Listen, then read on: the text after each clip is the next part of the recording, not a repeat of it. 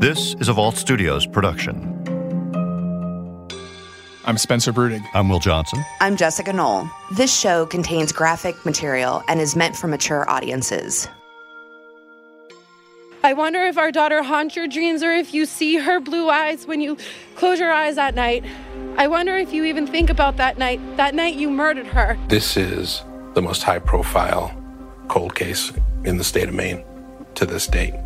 Before 20 month old Ayla Reynolds vanished, she was right where she was supposed to be at her home with her dad, Justin DiPietro, his girlfriend, and his sister in Waterville, Maine.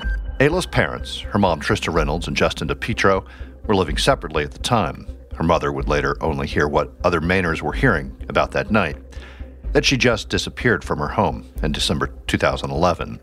Her father reported her missing to police.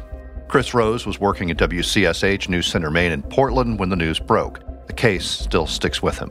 The way the people in the house tell it, they woke up, I believe it was on a Saturday morning, and the little girl was gone. And they had no clue what happened to her. I mean, did she crawl out a window? Did she walk out the front door? Um, you know, what was going on in the house the night before? Was there a party? Was there drugs involved? Did these people pass out, not see what happened to the girl? Ted Varipatis was also working at News Center Maine in Portland when Ayla disappeared. The story that the dad gave was they, they she was in the house, they went to bed, and then she somehow disappeared. And they, you know, and the dad continued to insist somebody broke into the house or went into the house and abducted her, and that's the person who, you know, is suspected of killing her. But Ayla's mom, Trista Reynolds, wasn't buying the kidnapping story. And it didn't take her very long. It was maybe, you know, a few days or about a week where she finally came out and said, I mean, she sort of did a public, called him out publicly through the media saying, Justin, you know where Ayla is. Why don't you tell us where she is so we can find her? But Justin's story didn't change. They went to bed that night, woke up, and she wasn't there. Uh, obviously, it shook that community big time. Ayla, I think she was a year and a half or two years old when she disappeared. And, you know, just as cute as could be. As investigators pored over the house and looked for evidence of what might have happened, Trista did what she could do to get the story out there. Right after her disappearance, her mom provided videos to the media, which was smart on her part because that really sort of made the story grow quickly and got, got her the attention that she wanted. And, to, you know, as, as police continued to search, the, the video of her is just, you know, it's, it's so heartbreaking to see the video because she's just this little two year old bouncing around. She's happy, she's dancing. Uh, all the videos, she's just so happy. You know, pigtails, blonde hair, innocent. You see her face and you can't help but be drawn to the story. Like, how could somebody do anything to this little girl? Across Maine and New England, people saw the images of a massive search for Ayla. You know, the search I remember frantic searches along the river. There's a river right by their house. And the police doing searches and the choppers coming in.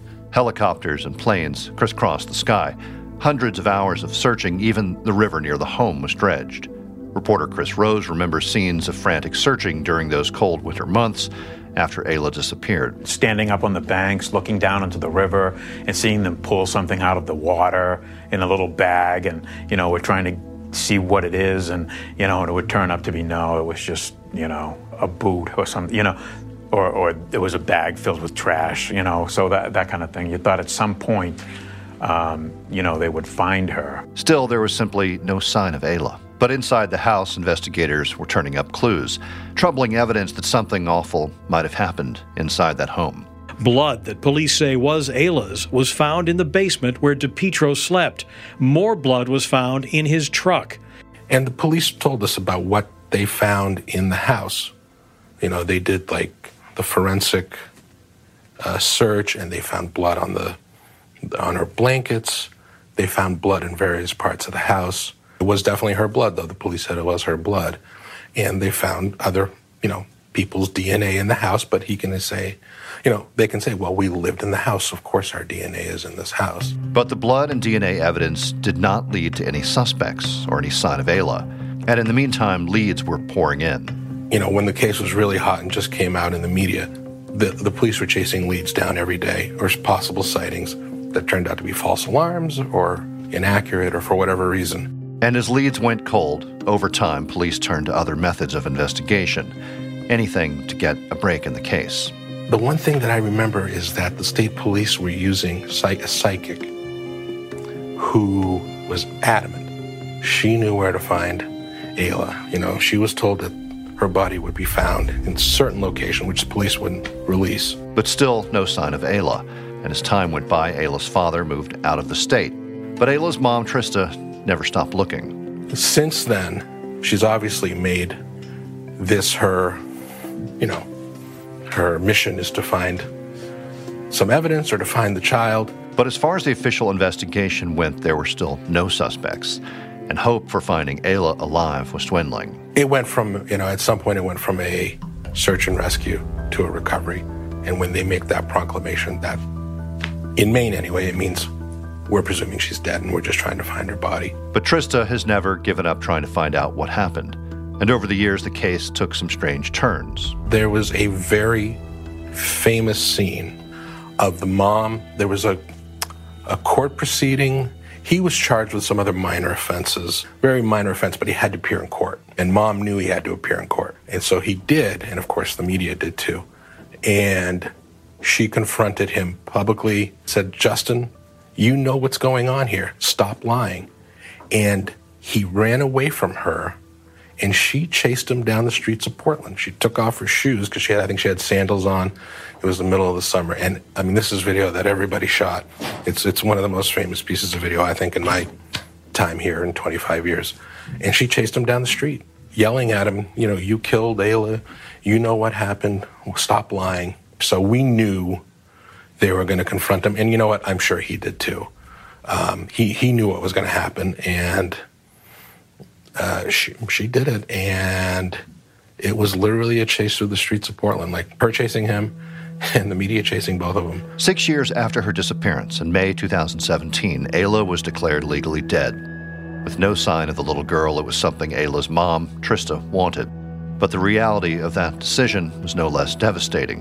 It makes it real that, like, my baby really is, like, she's not coming back. Justin DiPietro was served notice that this hearing was going on today. He did not show up, but Ayla's mother, her attorney, and the lead investigator from the Maine State Police were all there. Trista Reynolds arrived at probate court to ask a judge to declare her 20 month old daughter Ayla dead. For nearly six years, the toddler has been the focus of the biggest search and investigation in Maine history. After that lengthy probe of tracking down more than 1,500 leads by federal, state, county, and local law enforcement, investigators believe Ayla is no longer alive. With that many leads, well, with that many resources, with the amount of time that's passed, um, I, I do believe that something would have surfaced. But it wasn't just to get closure. The ruling also kickstarted a legal process that the family hoped would bring Justin DiPietro into a courtroom to answer questions under oath. If she is declared dead, it would clear the way for her mother to take civil action. Assuming uh, that we're successful here today, my plan will be to uh, uh, initiate a wrongful uh, um, death uh, action. The suit would target Justin DiPietro and possibly the others in the home who police say have not been forthcoming with information. We would like to find out what happened to Ayla and where, how that, where that leads us. We'll see. If the criminal case continues to go cold, the civil action would be the only way to hold someone accountable for the child's disappearance and likely death. There's also hope that by filing a wrongful death suit, some new information will surface to help police. Investigators don't expect the suit will interfere or compromise what they're doing. We do what we can to support her in her cause, and if, if that's what if this is what she feels is necessary, as the mom, she has that right to, to make that decision and do what she wants. We're trying to find out how Ayla was killed, why she was killed, and where she was killed. And to do that, we intend on taking the depositions of many of the people that were involved in this matter. Can't hide from this forever. Eventually, it will eat at you. And I know I will get justice for Ayla, and I won't stop fighting for justice. Ayla's step grandfather, Jeff Hansen, spoke to News Center Maine about the fight to get DiPietro inside a courtroom. We'll get the DiPietros in court, and we'll, they'll be under oath, and perhaps the um, state, the Maine State Attorney General's office will be able to, to use some of the civil suit against them for their charges that they want to press. Jeff Hansen says that this lawsuit is not about the money. What he really wants is to get the DiPietros testifying in court under oath. He hopes that will give the Attorney General's office sufficient reason to charge DiPietro criminally. But DiPietro didn't appear in court. Instead, we heard from his lawyer. His new lawyer, Michael Waxman, just filed a legal response to that suit for him here in Maine.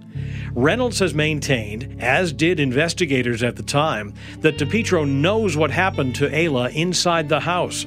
Waxman says his client does not. Justin doesn't have the answers she wants. That doesn't mean that he caused his child's death. He didn't. And, and it, it, it bothers him in the same way it bothers her, I'm sure. It's something he thinks about every single day. If there were evidence linking him to the crime, one would think they would have been charged. They haven't been. What does that tell you? There isn't any evidence that links them to a crime. As for Trista Reynolds, she says all she wants is answers to know what happened to Ayla. This civil suit is a way to get DiPietro on the stand under oath to say what he knows about the night their little girl disappeared. But DiPietro still hasn't appeared in a courtroom. Reynolds' attorney says a process server did an exhausting search but could not locate where Justin DiPietro is. There is another way to serve people, of course, and that's by what we call publication. And we may have to resort to that. Ayla was 20 months old when she went missing back in 2011. Since then, her mother, Trista Reynolds, has been fighting for answers. Her attorney tells the Associated Press that he plans to publish a legal notice in the Morning Sentinel newspaper since they have exhausted all other efforts to find DiPietro. Reynolds has 60 days to publish that notice and then leave a copy of the complaint at DiPietro's last known address. And Trista Reynolds is still looking for answers. You know, she just will not accept that nobody knows what happened to this child. Obviously, somebody knows what happened. And she continues to beg Justin specifically, still to this day, to come out and come clean. And he, to this day, has denied ever any knowledge of her disappearance, any part in any crime involving her disappearance. You know, it's been eight years now and things have quieted down quite a bit. The police continue to say it's an open investigation, it's not closed. And the mom continues every once in a while to come out and make that public plea, you know, for some help in finding where her body is. Police say the last three people to see Ayla alive hold the key to this case Justin DiPietro, his sister, and his ex girlfriend. Without their cooperation, they haven't been able to solve the criminal case. The state police spokesperson, who's the same guy to this day, his name is Steve McCausland, would so will send emails saying this, you know, this this uh, investigation is still active. Where her body is, who knows? And to this day, Trista Reynolds isn't giving up. I've never wanted money out of it. I want justice for her. I need them to see the hurt that they've caused, and I, I, I want her to be able to be laid to rest the proper way. But when asked if she thinks Ayla's body will ever be found, Trista doesn't waste any time answering that question. No, I don't. This is a case where I don't know how much evidence the police have.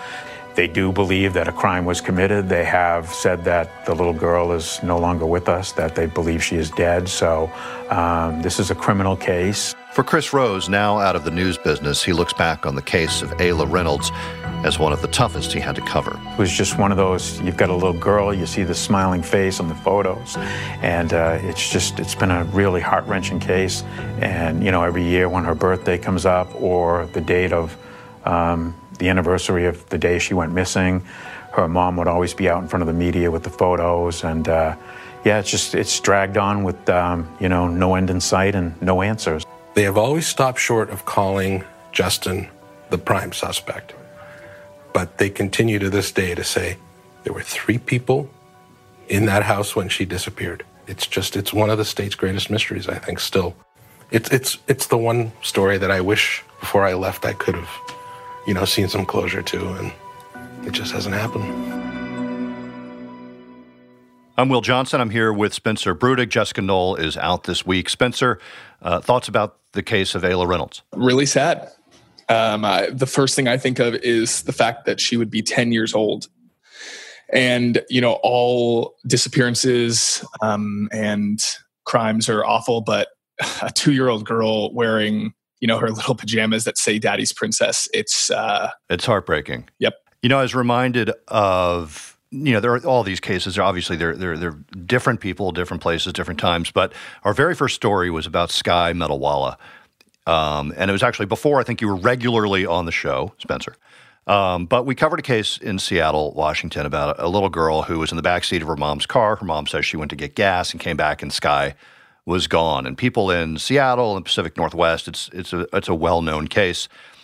One reason being that the mother was, by all accounts, uh, and even according to police, uncooperative, didn't talk, didn't say much of anything over the years. So, um, you know, this case has that similarity in that certainly Ayla's mother has done uh, what seems like a lot more over the years to look for her daughter than her father has. And, you know, he's not a suspect. So I don't know. I'm drawing a, a comparison there, but simply in cases where one or both parents, you know, don't come out and do everything they can to find their daughter or their their child. It's a tough thing too because you know people grieve in very different ways, as we all know, um, and some people don't engage uh, emotionally, or they want to cut themselves off from that pain. It it puts obviously in a time of great sadness, trauma, devastation all of those, you know, just n- no parent can possibly imagine this happening. And then to put that burden on a parent of, well, now you need to go stand in front of cameras. And, you know, and, and you know, who's to say w- what any of us would be able to do or summon up? One point about this story that's, if, if, if you read a bit about it, there was a, the body of a of a toddler, it seemed, from three to five years old, found um, in Massachusetts, so not in Maine, but Deer Island, Massachusetts, and it was known as, uh, I believe, Baby Jane Doe or uh, Deer Island Jane Doe. Uh, and many folks early on, you know, they, they looked at some other missing, you know, other cases of missing children, including Ayla Reynolds, and many were hopeful, you know, that maybe this would bring some closure to the case and that would be her. It turned out that it wasn't. It was actually another very tragic case out of uh, Boston, uh, in a, a, neighborhood in Boston. Uh, Bella Bond was a little girl's name, and her parents were eventually uh, charged, convicted um, in, in, that case. Yeah, I, I, know that that was an awful one. I think that that body was found wrapped in a plastic bag. Um, and yeah, I didn't know that actually her parents were charged in that. Yeah. My other question too with this case, uh, we have dealt with uh, psychics in the past before, even for on a, our um, series Bardstown, uh, we we interviewed a, a, psychic. My question though is, uh, are they paid to come in and help investigators? You know, and with this particular case, you know, there was this psychic that called in and she was adamant that she knew uh, where Ayla's body was, but then you know, there's no results from that.